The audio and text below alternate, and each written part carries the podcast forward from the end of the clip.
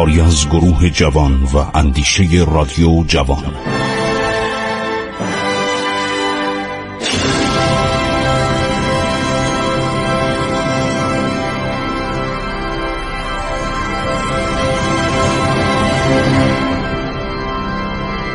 بسم الله الرحمن الرحیم به نام خداوند بخشاینده مهربان. دوستان عزیز ما می‌خواهیم درباره عرض شود دولت بزرگ اسلامی شیعه دیالمه صحبت کنیم که الان هم چون ماه محرم هستش بسیار مناسبه.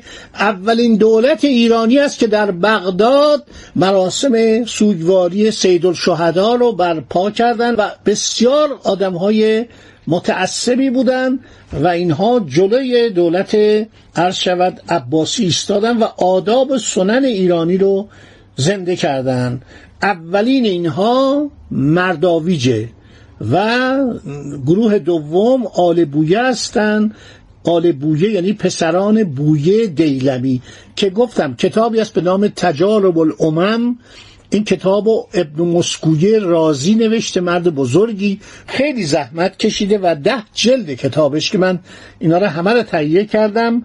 و همینطور کتابی عرض شود که دایرت المعارف بزرگ اسلامی ایران نوشته به نام تاریخ جامع ایران. عده زیادی از دانشمندان و علمای ایرانی و تاریخدانان جوان و سالخورده در این کتاب که دارت المعارف بزرگ اسلامی تهیه کرده در 20 جلد در اون کتاب مطالب مفصلی درباره دیالمه خواهید خوند.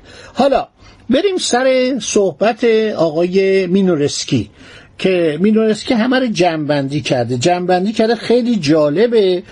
درباره دیلم. این دیلم کجاست؟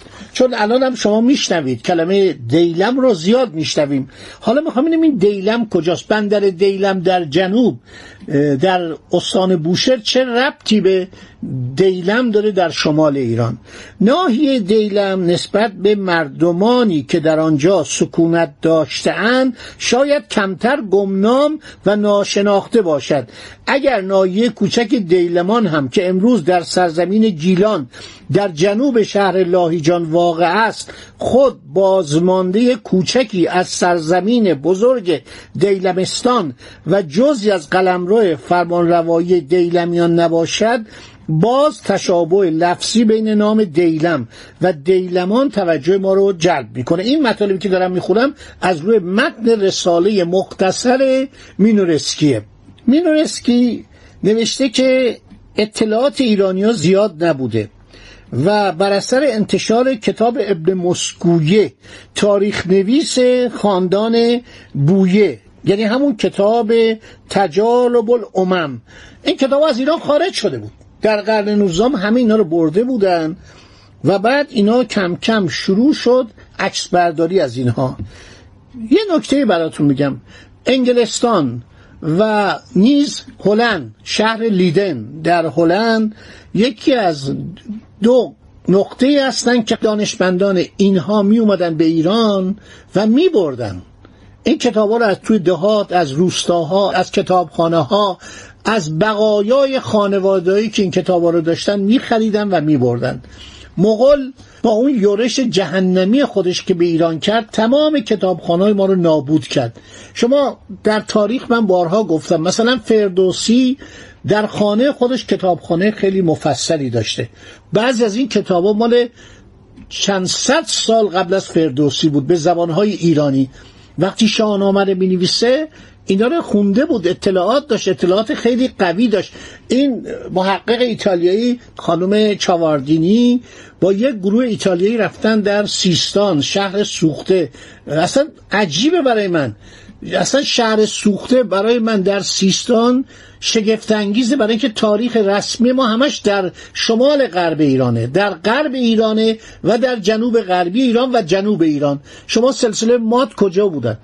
هر شود که سلسله اشکانیان که از شرق اومدن که اونا اومدن تو غرب زندگی. سلسله پاران دو شاخه داشتن هخامنشیان و ساسانیان. اینا کجا بودن؟ اینا در جنوب ایران بودن جنوب غرب ایران بودن. خب این مشرق ایران شمال شرقی ایران این سرزمین عرض شود که برق که مرکز کیکاووس بوده و پادشاهان قبل از او پیشدادی و در زمان او پادشاهان کیانی اینا چه نقشی در تاریخ دارند؟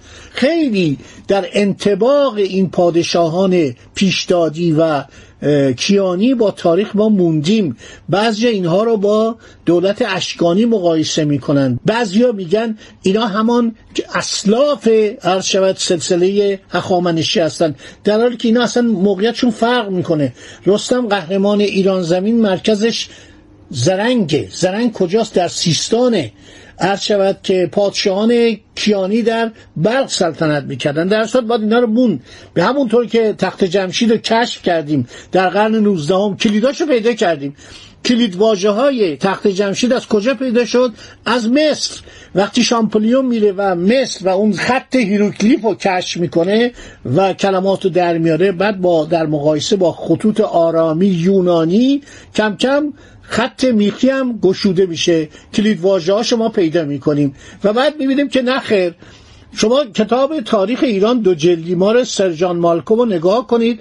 براتون شگفت انگیزه یعنی تاریخ ایران شروع میشه از پیشدادیان و کیانیان. این آدم در حدود دهه های اول قرن 19 در ایران بود. آدم دانشمندی بوده ژنرال بوده زبانشناس بوده تاریخدان بوده. تاریخش واقعا خواندنیه. چقدر اطلاعات درباره ایران داره. این نتونسته از سلسله ماد و از سلسله هخامنشیان سخنی به بیان بیاره. کلید واژه ها رو ما کشف می‌کنیم بعد از راویلنسون. راویلنسون که میره تخت جمشید می‌خونه کلمات رو در میاره. همینطور میره نقش رستم رو در میاره. همینطور جاهای دیگه. بنابراین ممکنه یک زمانی اینم روشن بشه.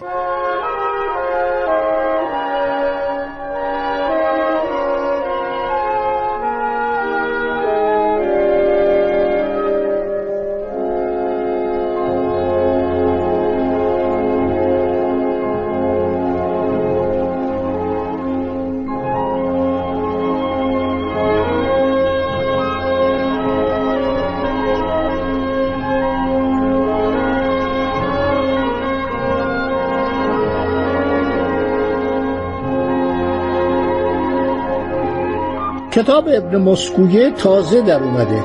یعنی اینها در اروپا بود خارجی برده بودن اینها رو در اونجا میاد و اینها رو به صورت عرض شود که عکسی شروع می‌کنه چاپ کردن و مجلدات پنج و شیش آن هم به وسیله شخصی به نام آمردوز و مارگولیوت. اینا ترجمه شده و تحت عنوان افول خلافت عباسیان به چاپ رسیده. این مرجع و مأخذ بوده و در همه جا با متن عربی مطابقت شده. جالبه که اینا اخیرا به زبان فارسی. یعنی از ترجمه اینها به زبان فارسی مال کتاب ابن مسکویه. من فکر نمی کنم سی سال گذشته باشه.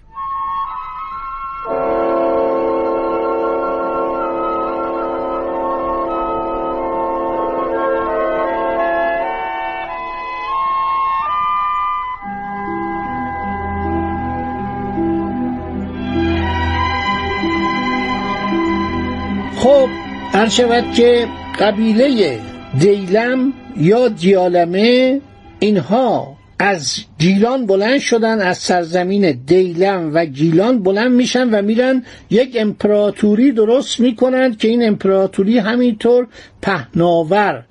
در میان سالهای 316 هجری قمری تا 446 دامنه قدرت و استیلای خودشونو بر سرزمینی پهناور از اقیانوس هند تا حدود سوریه میگسترانند. این واقعا با نشست مطالعه کرد و تشیع در اون زمان آغاز میشه. از حالت مخفی از حالت عرض شود تحت تعقیب دولت عباسی بیرون میاد و به صورت مذهب رسمی در میاد و بغداد پایتخت اینا میشه.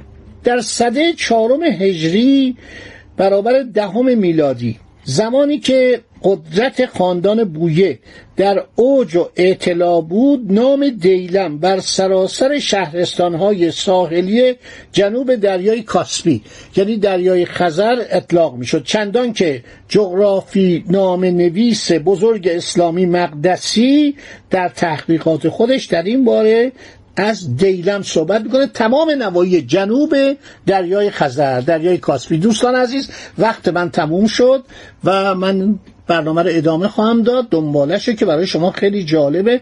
مخصوصا این مرداویچ یک پهلوانی بوده یک پهلوان بزرگی بوده و این طرفدار آل علی بوده. این نکته جالبه با سلسله فاطمیه در شمال آفریقا در تونس در قیروان این تماس داشته.